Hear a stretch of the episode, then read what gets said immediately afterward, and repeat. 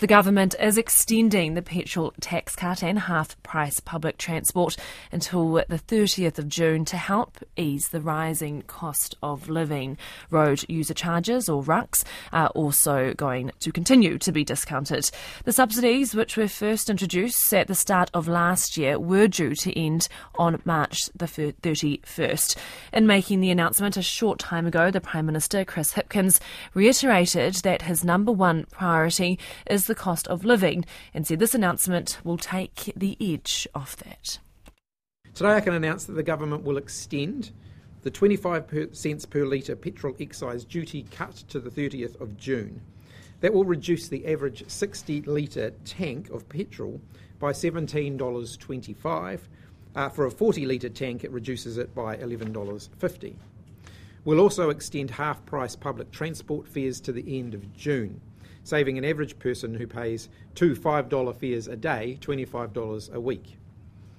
And road user, road user charges discounts uh, for diesel will be reintroduced and continue until the 30th of June as well the Prime Minister Chris Hipkins there, and it will be the fourth time the government has extended these measures, and as part of Chris Hipkins' focus on what he is calling bread and butter issues. Now, to discuss this further, Nick Leggett from Ia Ara Aotearoa Transporting New Zealand is in the studio with us. Tēnā koe, Nick. Tēnā koe, mate. Now, this is some successful lobbying on your part. What is your reaction to this announcement? Well, we're very happy, obviously, that the government has listened and of course, this is a transport package. It's road user charges. That's that will assist easing the burden on the trucking industry, which carries 93% of freight, but also all diesel vehicle owners, as well as p- petrol uh, car owners, and of course that public transport discount as well. Would you have been satisfied, though, if the government had just focused on RUCs? Because it is quite an expensive policy and a package mm. across the board. That the just using it, looking at road user charges, would have had that flow-on effect of goods and services and easing the price pressures there. I think we we've certainly supported the total package.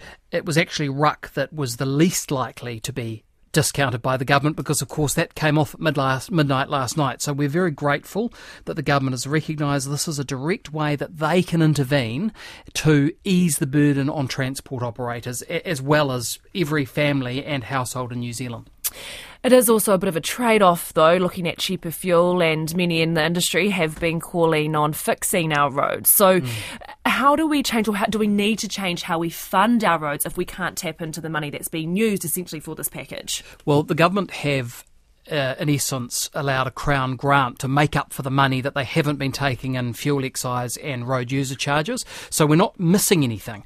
How we fund our roads is, is something different, and I'm sure that will come up at the election this year. For now, uh, we know that the cost of transport impacts everything, and the cost of groceries, the cost of medical supplies. Uh, we're very pleased that we're not going to see RUC added back on at a time when New Zealanders and the trucking industry can least afford it. Mm. Thanks for your time. That is all we have time for. That is Nick Leggett from Ia Ara Aotearoa Transporting New Zealand.